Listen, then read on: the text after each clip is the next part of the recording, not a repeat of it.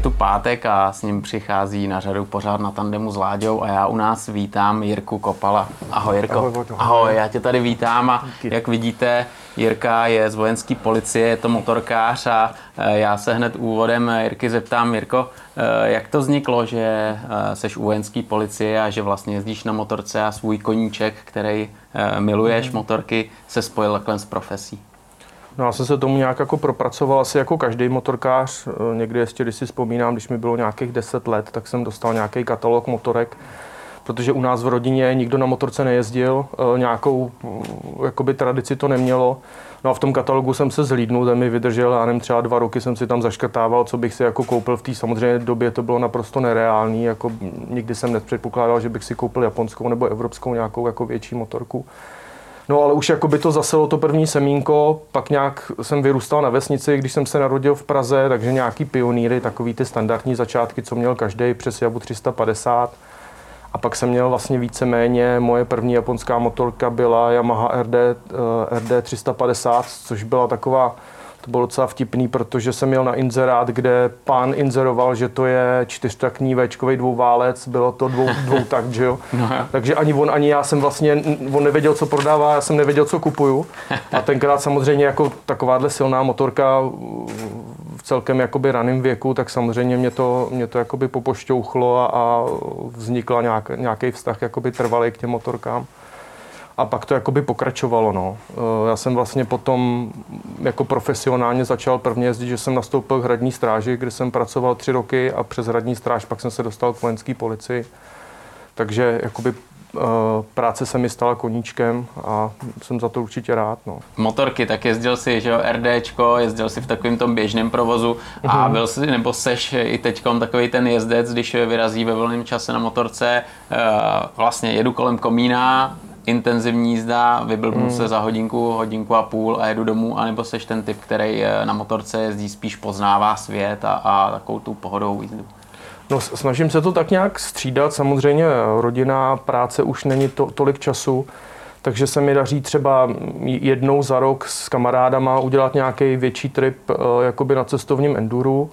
Teďka jsme byli, zrovna jsme se vrátili před týdnem z Chorvatska, kde jsme jezdili šotoliny a, a, a, jakoby spíš mimo asfalt, takže terén mě teda baví. A pak teda, když už teda mám nějaký čas, tak se snažím inter, intenzivně svést a to mám supermoto a to jedu většinou na nějaký malý okruh, jako by se svíst na nějaký třeba amatérský závody, něco takového. Hmm. Takže, takže spíš takhle, no a pak jakoby běžně spíš cesta do práce z práce, no, tak asi jako to má většina lidí, takže. Ty jo, takže závodíš, jo? No, tak snažím se, dřív jsem teda jezdil road racing asi 7 let, ale to už je zase 8 let zpátky, ale byla tam párkrát bedna, ale nic, nic jako samozřejmě světového. Ty jo, no tak podívej. Ale, ale teď už, teď už ne, ale samozřejmě ty závody člověka posunou vždycky nejvíc. Takže se snažím se nějak spíš jakoby udržovat a baví mě to. Strávený den někde na malém okruhu je pro mě jako radost a člověka to nabije zase na, na delší dobu dopředu. No. Ty jo, ty jsi zmínil no. road racing a to je jako opravdu hodně na srdce. A jaký jsi jezdil kategorie v road racingu, protože tam toho je spoustu a, a hlavně, jak všichni víme, žádný únikový zóny, žádný kačírky, mm. všecko je to tam prostě hop nebo trop. Co jsi jezdil? No tenkrát s kamarádem jsme o tom mluvili asi pět let a on pak ve finále si koupil závodní motorku a začal, tak to byl pro mě jakoby impuls, že jsem si taky koupil šestistovku takže jsem jezdil šestistovku. Vlastně můj první závod byl 300 zatáček Gustava Havla, jako do Hořicích, což je jako asi dneska nemyslitelný. Dneska samozřejmě eh, za těma lidma musí být nějaký výsledky, než, než jedou Hořice. Ale takový byly ty, ty klasické obavy, že budu totálně poslední a, a jak mi dá, prostě eh, dostanu tři kola od prvního, takhle naštěstí to tak ne, nedopadlo, dojel jsem někde 20.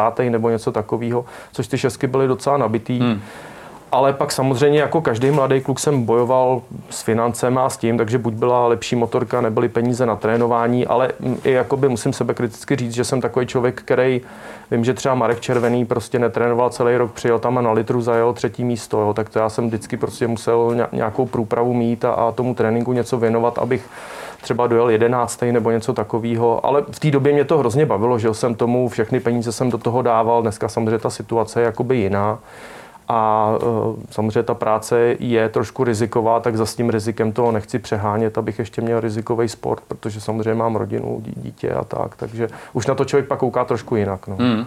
No, no, jako člověk by si řekl, že vy musíte mít opravdu vysoké kvality, že jo? protože tam ty nároky na techniku jízdy a tak dále a tak dále jsou vysoký, máte hmm. těžký velký motorky, eh, kolem vás je velký provoz, takže to není úplná sranda, hmm. takže je potřeba, aby každý, kdo u vás jezdí, asi byl hodně na nějaký vysoký úrovni, co se týče jezdce je, ty nároky jsou vyšší, je to daný tou specifikou toho, toho řízení. Eh, je to prostě tak, že vyjedeme, nechci říct za jakýkoliv počasí, ale to počasí si nevybíráme, když během prostě eh, toho doprovodu začne pršet nebo je chladnější, tak to není tak, že bychom najednou z minuty na minuty se mohli sebrat a, a zabalit to, to tak nefunguje. Hmm.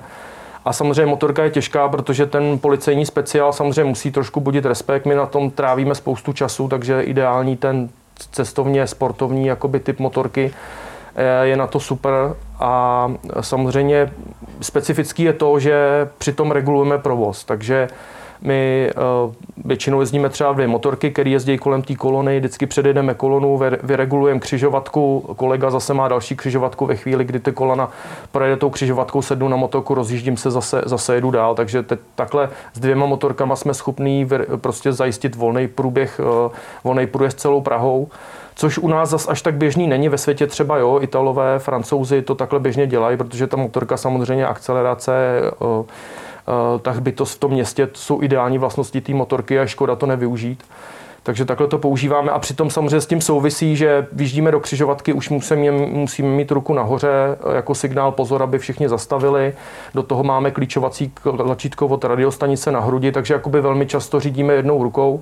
Proto právě taky na letišti cvičíme eh, jakoby koordinační pohyby, jízdu v pomalé rychlosti, jezdíme s jednou rukou i bez držení jsou, jsou situace, když je to bezpečný, tak regulujeme oběma rukama, když je potřeba oba dva eh, směry jakoby eh, dát od sebe, aby ta kolona projela mezi těma autama.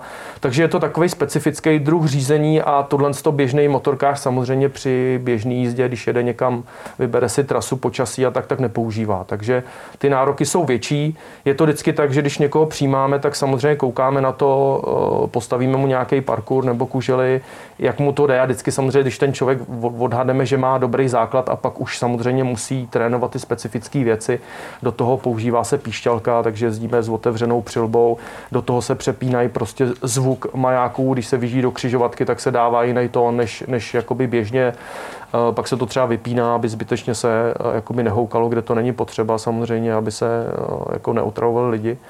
Takže těch úkonů, co člověk dělá na motorce, je hodně a musí mít zmáknutý to samostatné řízení, to ovládání té motorky, aby tím se neza, nezaobíral, to už dělají automaticky.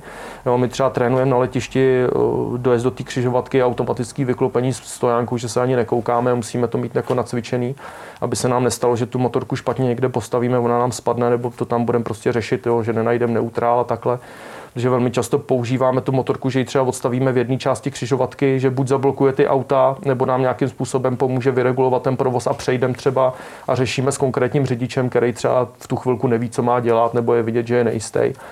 Takže jo, ještě nasedáme se, sedáme do toho, takže a na tohle to prostě máme desítky vteřin, není na to, že by člověk tam přijel pět minut dopředu a mohl, měl na to jako spoustu času si to tam vyřešit. Takhle to nefunguje, no. Takže hmm. asi hmm. tak. Ale to je, to je zajímavý. Tam opravdu je potřeba mít správnou tu rovnováhu, opravdu cit pro motorku. Hmm ale eh, já když se mrknu ještě takhle na celkově, tak eh, vlastně znám vojenskou policii, že jezdí na motorkách, mm. vím, že jezdí hradní stráž na motorkách mm. a že jezdí policajti na motorkách, ať jsou to eh, od městské policie anebo klasické policie. Že? Mm. A teď jde o to, vlastně kdo jaký má úkol, že jo? protože vojenská policie, já když slyším vojenská policie, tak, si, tak jako skoro nevím, co je vaší prací, co mm-hmm. děláte nejčastěji, kde pomáháte a kde třeba běžní lidi, běžní motorkáři se s vámi můžou potkat. Mm-hmm. Já teda, abych to vzal od začátku, tak já jsem z velitelství ochranné služby, který je v Praze. A pod to velitelství zase to zjednoduším, protože vojenská policie plní spoustu úkolů, tak by to bylo trošku matoucí, ale e, my spadáme teda pod oddělení doprovodu a to má jakoby svojí e, motocyklový pracoviště, kde jsme my. A my děláme doprovody zahraničních delegací, které jsou na pozvání ministerstva obrany. Takže kdokoliv přijede na pozvání ministerstva obrany, to zajišťuje kompletní ochranný tým od vojenské policie. Hradní stráž, ta jezdí víceméně, dá se říct, jakoby zbytek těch zahraničních delegací, ale tam je to spíš převážně z protokolárního uh, hlediska, takže to znamená, že řeknu třeba prezident má nárok na sedm motocyklů, takže jede šíp sedmi motorek, který jedou před, před tím vypkovým autem před tou chráněnou osobou a je to dělané jakoby z, z protokolu. Není to tak, že kluci tolik nedělají jakoby regulaci provozu, eh, někdy taky, jo, ale jakoby primárně jsou určený na tohle. Je to takový to hezký, tak, takový, tak, tak, aby přesně. opravdu to bylo naokolo, no, aby no. to reprezentovalo. My hodně spolu hmm. cvičíme a tam je potom vidět, že oni jsou zase zvyklí třeba hodně často jezdit velmi blízko u sebe, ten, semknutou prostě sestavu, kde jsou schopní na koskách, na kolejích, v zatáčkách, prostě fakt jako na centimetry to udržet, což třeba my už tolik neděláme. My spíš se právě uh, jakoby zaměřujeme na tu regulaci toho provozu, takže zase trošku cvičíme něco jiného. Ale právě z hradní stráží a z policie České republiky, eh, z krajského ředitelství Homoravského kraje, tak intenzivně cvičíme. Jezdili jsme i nějaké ukázky na MotoGP a na superbajkách. A tam je právě super, že takhle se sejdeme na letišti třeba na týden intenzivně na začátku roku a takhle se vhodně doplňujeme, protože každý dělá ta práce je trošičku o něčem jiným a každý potřebuje cvičit malinko něco jiného a vždycky přijde třeba někdo s nápadem, že tohle je dobrý cvik a takže to je jako hrozně přínosný eh, takhle s nima spolupracovat. Dělali jsme třeba různé soutěže, aby nás to zase jakoby posunulo a to je jakoby pro mě super, protože jakákoliv spolupráce vždycky je pro nás přínos, i když se člověk jenom třeba na to podívá, řekne si dobrý, tak jako z toho se nic nevemem, ale vždycky je dobrý to porovnávat eh, s jinýma složkama, co umějí, co dokážou a co dělají. No. Hmm, hmm. Ale co nějaká rivalita, protože dost často takhle bývá, někdy se člověk jako špičkuje ze strany, eh, jak to tam funguje mezi vámi. Jo, tak samozřejmě taková ta zdravá je. Ve chvíli, kdy dojde na soutěž, tak každý si samozřejmě je hrdoběc a jakoby drží si svoji jednotku, že je nejlepší. Ale tam je pak super, že se to jakoby ukáže, takže jsou cviky samozřejmě, který, v kterých jako excelují kluci z radní stráže, protože třeba jim to zrovna sedne a je to o, o té náplně práce, který dělají a cvičejí to často. Pak něco jde nám, něco jde, eh, ně, něco jde klukům z toho Jihomoravského kraje, takže to je jakoby, je, je to různý. Ale ale musím říct, že, že je to vždycky prostě obohacující pro všechny ty strany, takže ty, ty výcviky jsou opravdu super. No. Kolik vás je třeba v týmu vojenské policie na motorkách, co se týče eh, tady téhle tý doprovodní? Motorek celkově je zhruba asi 50, nebudu říkat úplně přesný počty, a nás je kolem 10. Uh-huh. Takže my jsme jakoby menšina. My uh-huh. víceméně oporem hlavně v Praze, ale pokud samozřejmě v rámci tý, toho doprovodu té zahraniční delegace jsou nějaký přesuny i na Moravu, tak eh, fungujeme jakoby po celé eh, České republice. Hmm, hmm. Ta metropole to je asi největší oříšek, jo, jo, protože jo. tam ten provoz je silný a, a musíte řešit eh, je, křižovatku za křižovatkou. Je to tak, no, je to tak. Je to jakoby specifický. Tohle opravdu člověk, třeba já jsem přišel z, z hradní stráže a tohle prostě mi trvalo několik let, než jsem se to jakoby naučil. Člověk si musí získat určitý cit, jednak proto uh, odhadovat jakoby řidiče, jak reagují, protože za mě jakoby musím poděkovat a se to zlepšilo oproti třeba před pěti, deseti lety, kdy eh, lidi mají samozřejmě trošku jakoby averzi někdy na to, když jede eh, kolona, má zapnutý majáky, tak některý lidi třeba na schvál blokovali, hmm. což dneska už se tolik neděje, což je jakoby super. A ale eh, je to, když člověk přijde do křižovatky, tak musí nějakým způsobem jakoby odhadovat reakci těch lidí. Jo, lidi ne, že by kolikrát to dělali schválně, ale samozřejmě ta situace, kdy policista řídí, řídí provoz té křižovatce, není až tak častá a stává se, že třeba tam vědeme na červenou a někomu během toho, kdy to zastavíme, eh, tu křižovatku, i když máme zvedlou ruku nebo ukazujeme, regulujeme tu křižovatku, tak blikne zelená, lidi jsou schopní se rozjet. Takže hmm. je to opravdu tak, že eh, člověk musí přijet a jakoby viditelně jasnýma pokynama to tam regulovat. Někdy se prostě stane, že někdo fakt neví, takže k němu dojít a úplně jakoby konkrétně na něj ukázat, co má dělat, jestli má stát popojet protože taky se nám stává, že třeba to vyregulujeme, eh, ta křižovatka se zastaví a ve chvíli, kdy se k dotyčnému otočíme zády, tak je schopný se rozjet. Jo. Takže je to takový specifický a hmm. během každého toho přesunu je nějaká situace, kdy prostě ty řidiči opravdu jsou zmatený a nevědí, jak v tu chvilku reagovat. Těžko jim to mít za zlý, ono v autoškole se to zase až tak detailně neprobírá a jak říkám, ty zkušenosti s tou regulací policisty v křižovatce nejsou zase až tak často. Jo. Ale je super, že třeba oproti minulým letům za mě se hodně zlepšilo to, že předtím lidi, když tam byla motorka, tak většinou si mysleli, že je samotná, že se za ní nic neděje.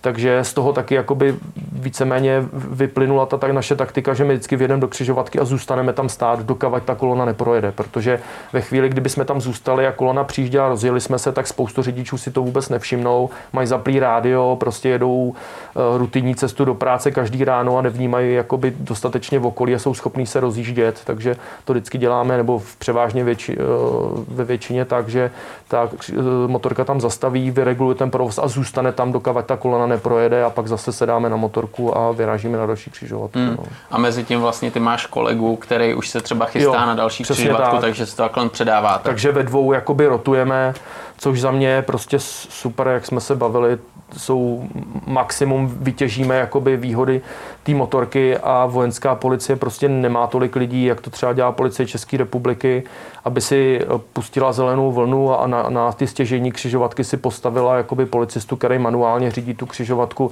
Takhle to jako neděláme a ty motorky se nám velmi osvědčily, takže prostě jsme schopní s dvěma motorkama prostě zajistit uh, průjezd Prahou naprosto bez problému, což jako je super. My se tady bavíme o motorkách a bylo by určitě super, kdyby jsme si popovídali konkrétně o motorkách, který používáte, mm-hmm. protože uh, to je jasný, že nemůžete jezdit úplně na sériových motorkách, že to jsou motorky, které jsou eh, tady té profesi a mm-hmm. tomuhle účelu nějakým způsobem přizpůsobený. Mm-hmm. Tak uh, na čem jezdíte, jaký máte motopark? My máme teda ty, ty bavoráky RT, jedná se o 12 stovky uh, vodníky LC. A je to teda přímo uh, tovární verze od BMW, což je obrovská výhoda, že továrna BMW přímo vyrobí policejní speciál. Uh, my teda naštěstí nám se jakoby podařilo prosadit, že od začátku na vojenská policie nakupuje tyhle ty, uh, tovární speciály policejních motocyklů. Že vím, že třeba policie České republiky v minulosti, dneska už to taky tak nedělá, ale tenkrát nakoupili Yamahy vlastně a dodělávalo se ta, ta policejní zástavba a s tím jsou vždycky jakoby obrovský problémy. Takže ta cesta toho uh, továrního speciálu je vždycky nejlepší. Vždycky musím říct, že to je jako velmi spolehlivý, protože BMW to dělá x let ty policejní speciály se vyrábějí převážně ručně, takže ta kvalita je jakoby velmi dobrá a řeší se tam už potom jenom jakoby drobnosti, kdy my třeba potřebujeme nějaký specifické věci pro naší práci, nějaký jakoby vybavení, tak to se tam třeba dodělává a tak, ale jinak to vychází z toho policejního speciálu, což je super. Problém trošku je u těch cestovních endur, který má převážně vojenská policie, protože BMW nevyrábí eh, jakoby model GS policejní verzi, takže tam, tam se musí jít, eh, nebo tu 12 stovku oni dělají jakoby nižší kubaturu, takže tam se muselo jít cestou té dodateční zástavby, ale zase vojenská policie jakoby vybírala firmy, které s tím mají zkušenosti, tak, aby to bylo co nejspolehlivější a myslím, že i to jakoby funguje eh, bez nějakých eh, větších problémů. Takže tohle je poměrně důležitý a to RT je nejrozšířenější policejní model v Evropě. Jo, když se jakoby podíváte, tak to používají eh, převážně evropských států i ve světě, v Americe, tak se to používá, takže, hmm. takže to je jak asi, asi nejlepší volba. No. Když se mrkneme na sériový RT a tvoje RT nebo mm-hmm. vaše RT, mm-hmm. tak uh, jaký je tam rozdíl? Asi jako je to logický, člověk si dovede představit, že to má nějaký kufry, aby tam vešla vysílačka a podobně, mm-hmm. ale když nám to takhle trošku jako rozvedeš, co, co tam je jinýho proti sérii? Tam je teda jakoby viditelný největší rozdíl, je, že místo sedla spolujezdce je vlastně udělaný kufr, kde je jakoby mm, drtivá většina té policejní zástavby, je tam uh, baterie navíc, která napájí jakoby majáky, my tomu říkáme vers. A e, pak samozřejmě podle toho, co, co si člověk vyspecifikuje, tak my tam máme radiostanici, máme tam nějakou jakoby přenos Bluetooth kvůli komunikaci. My používáme dvě vysílačky, buď teda Matru anebo Motorola, že můžeme volit e, jedno nebo druhý. A pak tam jsou jakoby věci, že třeba si vyspecifikuješ do kufru, že máš hasící přístroj, jo, můžeš tam mít nějaký další jakoby vybavení. E, samozřejmě zástavba teda těch, těch majáků a do toho se dělají ještě další různý zástavby stavby, jakože vzadu můžeš mít proměný nápis stop, který se dá jakoby programovat, eh, jaký nápis tam je. A takže víceméně tohle je jakoby nejdůležitější, co má ten policejní speciál.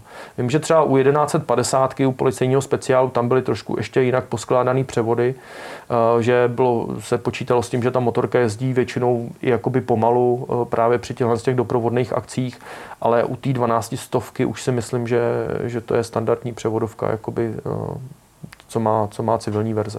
Hmm.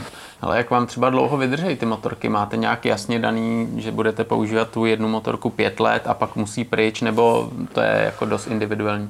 Ten, ten nákup je dělaný tak, že samozřejmě ve chvíli, kdy je ta technika opotřebovaná, nebo už ten, ty náklady na ten servis jsou, jsou jakoby velký, tak se samozřejmě žádá o, nějaký, o, jakoby o obměnu té techniky. Bohužel ty motorky jsou zatěžované extrémně, protože, ehm, jak jsem vysvětloval, nejezdíme jako by běžní motorkáři, Ono třeba máme přestávku v tom doprovodu, kdy ta chráněná osoba třeba má nějaký jednání, ale jakoby běžně se stává, že to jednání se najednou zkrátí nebo se prodlouží a člověk eh, jako nemůže samozřejmě tam být připravený mít nastartovaný motor, aby ho měl eh, ohřátý a takhle, takže se velmi často stává, že prostě na to musíme skočit, je to studený jo, a hnedka samozřejmě ta kolona jede v tempu. Ve chvíli, kdy se jezdí ve městě 50 a jede se na majáky, tak samozřejmě kolona musí jet rychleji, že jo, aby to mělo význam, nebo, nebo na dálnici taky se jezdí minimálně 150 50, aby jsme nezdržovali v ostatní. Takže tam bohužel jako jedem do tempa hned, nikdo nečeká, až se nám ohřeje pneumatiky, až se nám ohřeje no. motor, až, až my jako se dostaneme do, do, do, do nějaký, eh, se zahřejeme, když to řeknu, na provozní teplotu.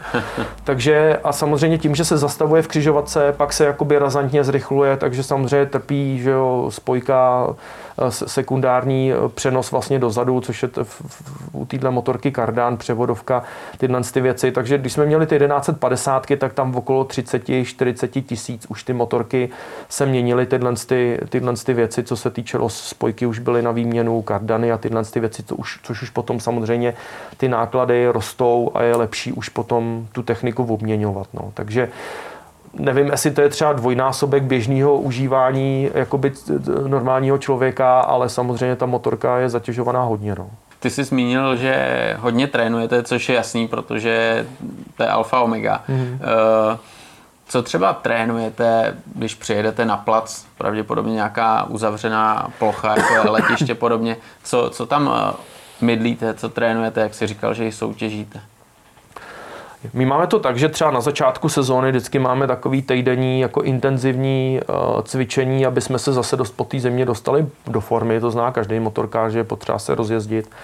No a začínáme vždycky takovejma řekl bych, jakoby lehčíma cvikama, kdy máme normální slalomy, pak máme třeba vyosený, kdy se musí jezdit velký oblouky, osmičky, čtverce, co nejmenším polovněrem zatáčení, takže jedeme, jedeme, že máme řízení jakoby v dorazu a musíme teda to vykroužit. A pak takový jakoby cviky na koordinaci, na pomalou jízdu, na jemný dávkování plynu spojky, což jakoby potřebujeme. Takže tím jakoby začínáme. No a pak samozřejmě následují i takové ty asi věci, co by měl trénovat občas každý motorkář, kdy je kdy, eh, kdy nějaký jakoby panický krizový brzdění, kdy se rozjíždíme třeba 120 i víc a na co nejkratší, eh, nejkratší vzdálenosti zastavit, kdy člověk právě jakoby si musí vypěstovat ten cit pro, pro ABS a pro dávkování přední, zadní brzdy při eh, právě taky pro pozárný posaz, kdy, kdy kolenama se má držet nádrž, aby byly volné ruce a tyhle ty věci. Takže eh, takže tohle to. No a pak právě, jak jsem říkal, tak hodně často cvičíme s radní stráží a, a s klukama z Jihomoravského kraje od policie České republiky. Takže tam pak každý rok třeba někoho něco napadne, jo, nějaký dobrý nápad, nebo třeba já osobně cítím, že tohle to zrovna mi nejde, tak se na to zaměřím na tom letišti a třeba chviličku si cvičím sám jenom v tomhle tom, abych se zase dostal na, nějakou tu, na nějaký ten standard jakoby výkonnosti, který k té práci potřebuju. No. Takže hodně se to mění. Teď, teďka právě se hodně soustředíme na terén, protože tím, že jezdíme ve stupačkách, jo, tím, že často řídíme jakoby jednou rukou, tak v tom terénu nám to hodně dává, kde samozřejmě furt ta motorka někam cestuje, člověk furt to musí regulovat, velmi jakoby jemně dávkovat že jo, spojku plyn. Takže e, máme jakoby nějaký motorky, které jsou jakoby už starší, jsou víceméně určený jakoby výcvikový tak s těma se snažíme uh, jakoby jezdit celkem pravidelně v terénu, když dá teda počasí. A u vojenské policie teda super, ono je to i u armády a vojenská policie to má celkem dobře nastavený, že tam každý motorkář musí jednou za rok absolvovat čtyřdenní, čtyřdenní výcvik, který je jakoby složený, že dva dny jezdí na lehkém enduru, převážně jezdíme v Benešově, mm-hmm. a dva dny právě pak jezdí uh, jakoby někde na letišti, jo, což jezdíme velmi často do Bechyně. My právě pak k tomu ještě máme nějaký dodatečný jakoby svoje, jak jsem říkal, ten týden, nebo pak i během sezóny, když máme čas a není tolik práce, tak třeba se sebereme a jedeme na, na, na, na dva, na tři dny jakoby ještě trénovat. A tohle, to, co jako absolvuje každý motorkář, tak právě je to jakoby daný, začátek je výcvik, ale nakonec vždycky je nějaký přeskoušení. Zaznamenává se to třeba ten progres těch lidí jakoby, uh, po, po, po dalších letech a pak ten výcvik se jakoby zaměřuje na to, co těm lidem tolik nejde, aby, aby samozřejmě se z toho vytěžilo nejvíc a ten progres byl, byl co největší. No. Takže tohle je super, to vím, že třeba kluci od policie České republiky ty to mají obtížnější, protože ty jsou velmi často právě nasazený třeba na dálnici někde hlídkou nebo tak, pak mají k tomu spoustu administrativních úkonů. A my té práce máme taky hodně, ale je prostě výhoda, že pak třeba je měsíc, kdy těch delegací najednou přijede o něco míň a my jsme schopni jakoby na to zareagovat a třeba vyjet prostě na pár dní na ten výcvik, takže, takže vždycky se dostaneme jako minimálně třeba třikrát, třikrát, dvakrát, třikrát za rok na nějaký takovýhle další, další cvičení. No. Vy určitě taky spolupracujete nebo nějakým způsobem máte šanci se porovnávat eh, se zahraničníma mm-hmm. kolegama? Pro nás bylo super, že teďka teda dva roky kvůli koronaviru to neproběhlo, ale víceméně jakoby předtím jsme se zúčastnili, tuším, třikrát nebo čtyřikrát celoevropského srazu, který probíhal v Rakousku ozbrojených složek e, motorkářů, jakoby, nebo motorkářů, který pracují u ozbrojených složek kde zrovna třeba ten uh, model RT od Bavoráku byl třeba z 80%, jak bylo vidět, tak je to jako velmi rozšířená motorka. A právě přesně jak říkáš, tak to pro nás bylo velký přínos, že jsme mohli porovnávat. Tam to bylo vlastně na Red Bull ringu se hmm. jezdili jakoby s instruktorem, tam bylo udělané cvičení, kde jsme teda jezdili s ostatníma složkama, pak tam byly udělané i nějaký právě parkury, jakoby pomalý jízdy.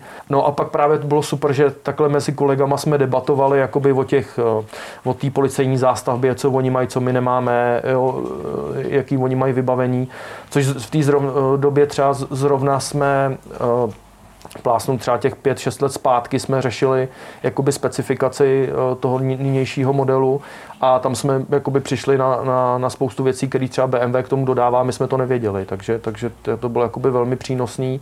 A vždycky, když je to jakoby na evropské úrovni, tak, tak samozřejmě zase je to o, o krůček dál, než když se sejdeme tady v České republice, protože člověk může porovnávat o tom, co mají ve světě a co máme tady. No. Hmm, hmm. Ale musím říct, že se jako nemáme za co stydět, že co se týče uh, té výkonnosti i jakoby toho vybavení, tak v dnešní době jsme, jsme minimálně uh, jakoby na nějakém evropském průměru. Myslím si, že, že jsme na tom i líp.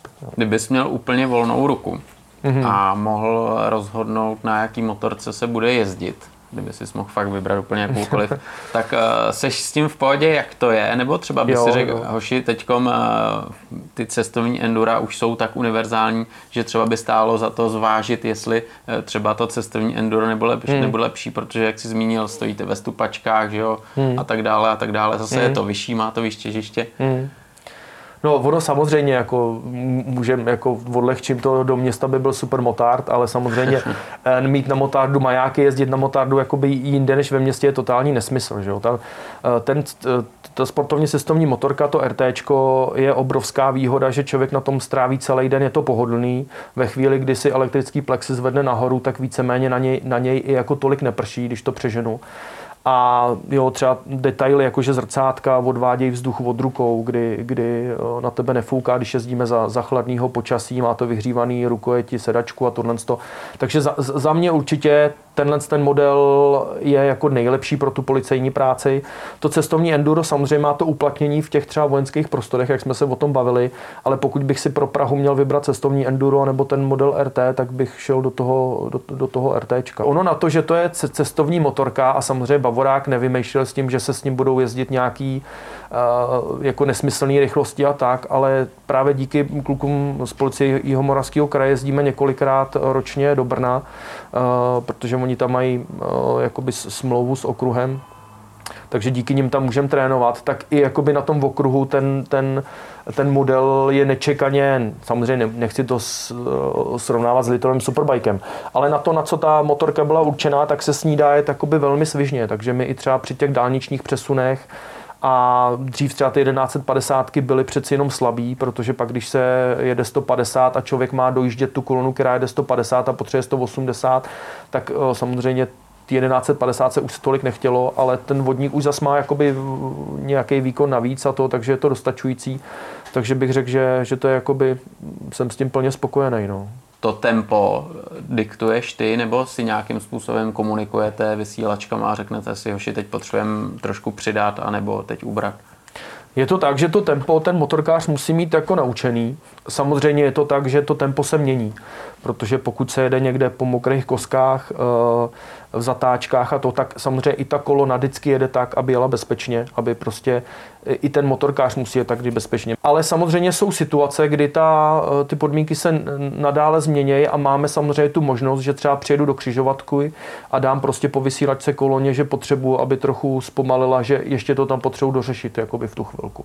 To je takový jakoby mm, taky zajímavý, protože eh, ve chvíli, kdy přijíždíš do té křižovatky, tak samozřejmě první musíš mít ruku nahoře, takže dojíždíš, řídíš jenom jednou rukou, musíš tam trefit neutrál, musíš tam dát eh, stojánek boční a do toho cokoliv hlásíš do té vysílačky, tak prostě seš jako v takovém samozřejmě zrychleném režimu, kdy se to snažíš všechno jakoby vykomunikovat, eh, vyregulovat rychle, ale do toho, když potřebuješ do té vysílačky, tak musíš naopak pomalu. Jo, takže je to tak, že zmáčneš klíčovací tlačítko a teďka ještě samozřejmě to má digitální, má to chvilku spoždění, mm. takže v tu chvilku se musíš uklidnit a srozumitelně pomalu říct, co potřebuješ, jo, třeba zpomalte, je to v pořádku, je to čistý a takhle. Takže to je taky na toho motorkáře trošičku takový, že ve chvíli, kdy všechno dělá rychle, najednou se musí uklidnit, vydechnout a srozumitelně říct eh, do té vysílačky, co potřebuje, protože samozřejmě ve chvíli, kdy to tam nadrmolíš rychle, tak ti nikdo nerozumí a, a je to k ničemu. Takže to je takový trošku specifický taky. No. Ale takový to trénování, jak se říká na sucho a pak naživo, je třeba šance vůbec trénovat, že jedete kolonu, ale není tam vyloženě ten člověk, který ho jako chráníte, ale jedete jako kolona cvičně.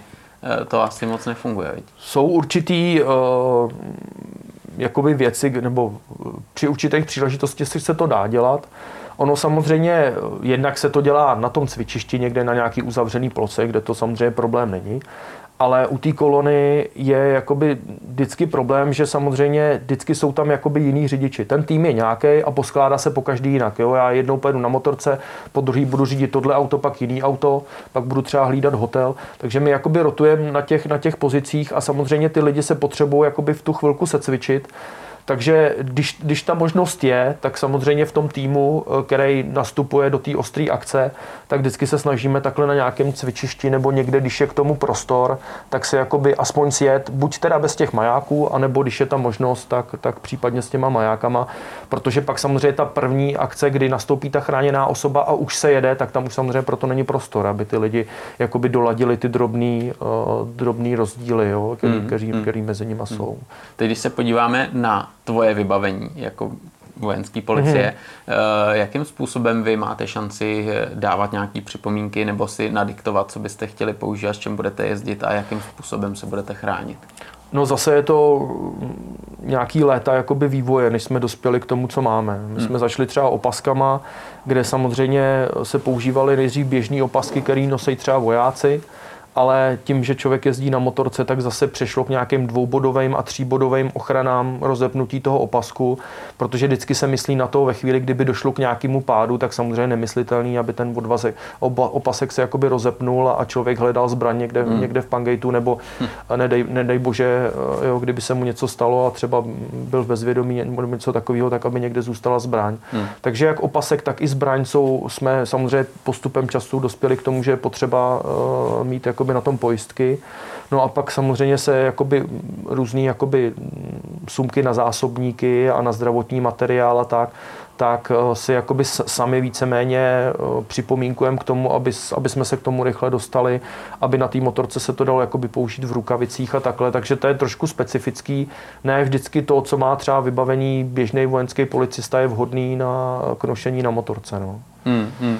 Ale a třeba takový ty věci, který přicházejí do jedné stopy, jako jsou airbagy a podobně. Mm-hmm. Je jasný, že trhačky nemůžete používat, že jo, protože neustále nastupuješ, vystupuješ z motorky, mm-hmm. to je mhm. jasný. Ale třeba airbagová vesta jde vůbec eh, pod, tou, eh, pod tím, co všechno vezeš na sobě použít, nebo to je sci-fi? No, sci-fi to není, určitě teďka zrovna uh, jsme jakoby řešili nějaký zase obměnu uh, kombinéz motorkářských, takže, takže jsme to diskutovali uh, jakoby s, s logistama. Uh, u nás jsou jakoby dva problémy. Jednak ten, že člověk uh, plásnu při, tý, při, tý, při tom doprovodu těch delegací, tak uh, řeknu třeba 20 minut jedu a pak třeba hodinu stojím.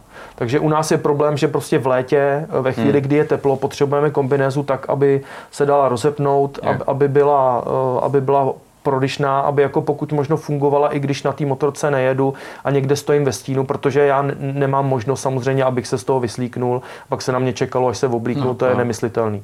Takže ta kombinéza jako jednak musí být nepromoková a pak musí být hodně prodyšná.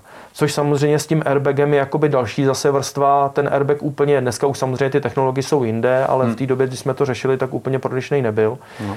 A jak ty říkáš, trhačka je nemyslitelná, ale u nás je problém i s tím opaskem. My jsme to teda uh, jakoby fyzicky zkoušeli, že jsme si vzali airbagovou bundu a odpálili jsme ji, když jsme měli zaplý opasek a třeba ten tříbodový nám to udrželo, Aha. ale on ten airbag se nenafoukne pod tím opaskem, jo? což samozřejmě ve chvíli, kdy člověk třeba ještě by upadnul, byl by tam nějaký pád, pád uh, na zem, který by to jakoby uh, jo, zase by mohl mít vliv na to, že by, že by případně ten opasek mohl se někde ztratit, nebo, nebo ta zbraň, tohle z toho. Takže bohužel s tím opaskem zatím to je, to, to nelze kombinovat s tou airbagovou bundou. No. Teď, když se takhle bavíme a koukají lidi na náš pořád a na hmm. tenhle rozhovor, tak eh, si třeba někdo řekne, jo, to je docela zajímavý, tahle ta práce. Hmm. Je vůbec šance, že se někdo z ulice dokáže dostat mezi vás a fungovat ve vojenské policii nebo u policie České republiky, u hmm. hradní stráže? Určitě je, já za to děkuju, protože se zrovna v současné době uh, lidi scháníme. Je to teda docela obtížný, protože uh, jak jsem říkal, ty, nechci říct, že ty nároky jsou přehnaný, ale prostě potřebujeme motorkáře, který zvládá motorku a do toho samozřejmě ideálně, aby měl už nějaké zkušenosti jakoby s ochranou službou, takže co se týče eh, střelby, co se týče eh, eh, zdravotní, co se týče nějaké taktiky. U armády, jak jsem říkal, to přeskoušení na těch motorkách tak funguje, že se dělá každý rok i fyzické přeskoušení, takže nějaká fyzická zdatnost. Samozřejmě podmínky jsou, že uh, musí být ukončený středoškolský vzdělání maturitou a trestní bezúhonost. Takže určitě šance je. My teďka jako velmi intenzivně hledáme, uh, nějaký uchazeči jsou, ale tím, že samozřejmě jsme to víceméně se to jakoby řešilo v rámci armády, tak zase těch motorkářů v té armádě není tolik. A samozřejmě budeme rádi, když kdokoliv bude mít zájem. My tam máme jako podmínku eh, službu dva roky v ozbrojených složkách, což samozřejmě ve chvíli, kdyby to byl velmi, velmi šikovný člověk na té motorce a měl, měl nějaký povědomí z té ochranné služby, a byl, byla by tam viděna té perspektivy, že už případně nějaké věci si, si ho jakoby dotvarujeme a docvičíme, tak bychom určitě zájem měli. Jestli teda můžu z, zmínit, tak, eh, tak eh, klidně se, buď nám teda na Facebooku u velitelství ochranné služby vojenské policie vysí inzerát, anebo je možný normálně přes e-mail se obrátit na jiří.kopal zavináč army.cz a poslat uh, nějaký motivační dopis, proč by třeba měl zájem o tu, tu službu a životopis a my budeme určitě rádi, ozveme se, jestli, jestli to je možný. A pak si ty lidi zveme, jakoby pr- prvotní, uh, první jakoby vlastně krok v tom výběrovém řízení že se svezou na té motorce. A tam teda většinou se jakoby rozhodne, jestli ano nebo ne a pak se pokračuje případně dál. Hele Jirko, je něco třeba, co by si se přál na motorce zažít, nebo na co se těšíš, nebo co bys, co bys někdy chtěl vyzkoušet? No ty jo, já jsem teda měl jakoby velký sen dostat se, dostat se na ostrov Man, což se mi jakoby Aha. povedlo. Tam jsem samozřejmě nezávodil, na to jako nemám. Ale to byl jako jeden můj obrovský sen a ten se mi splnil. Fakt, kdy to bylo? 2017. Hmm, no, tak 2017. to zážitek. No, jako zážitek, jako přeju to každému opravdu ten první zážitek, kdy jako slyšíš ten vytočený motor a teďka v tom lese nebo prostě kde seš v té vesnici, kde seš, tam přilítne ta první motorka, prostě těch 200 a víc. na silnici, která, která tady vede pomalu někde tamhle z horní dolní u nás, jako, tak, tak to je jako neuvěřitelný zážitek. Takže tohle jsem si splnil, to, to je jakoby super.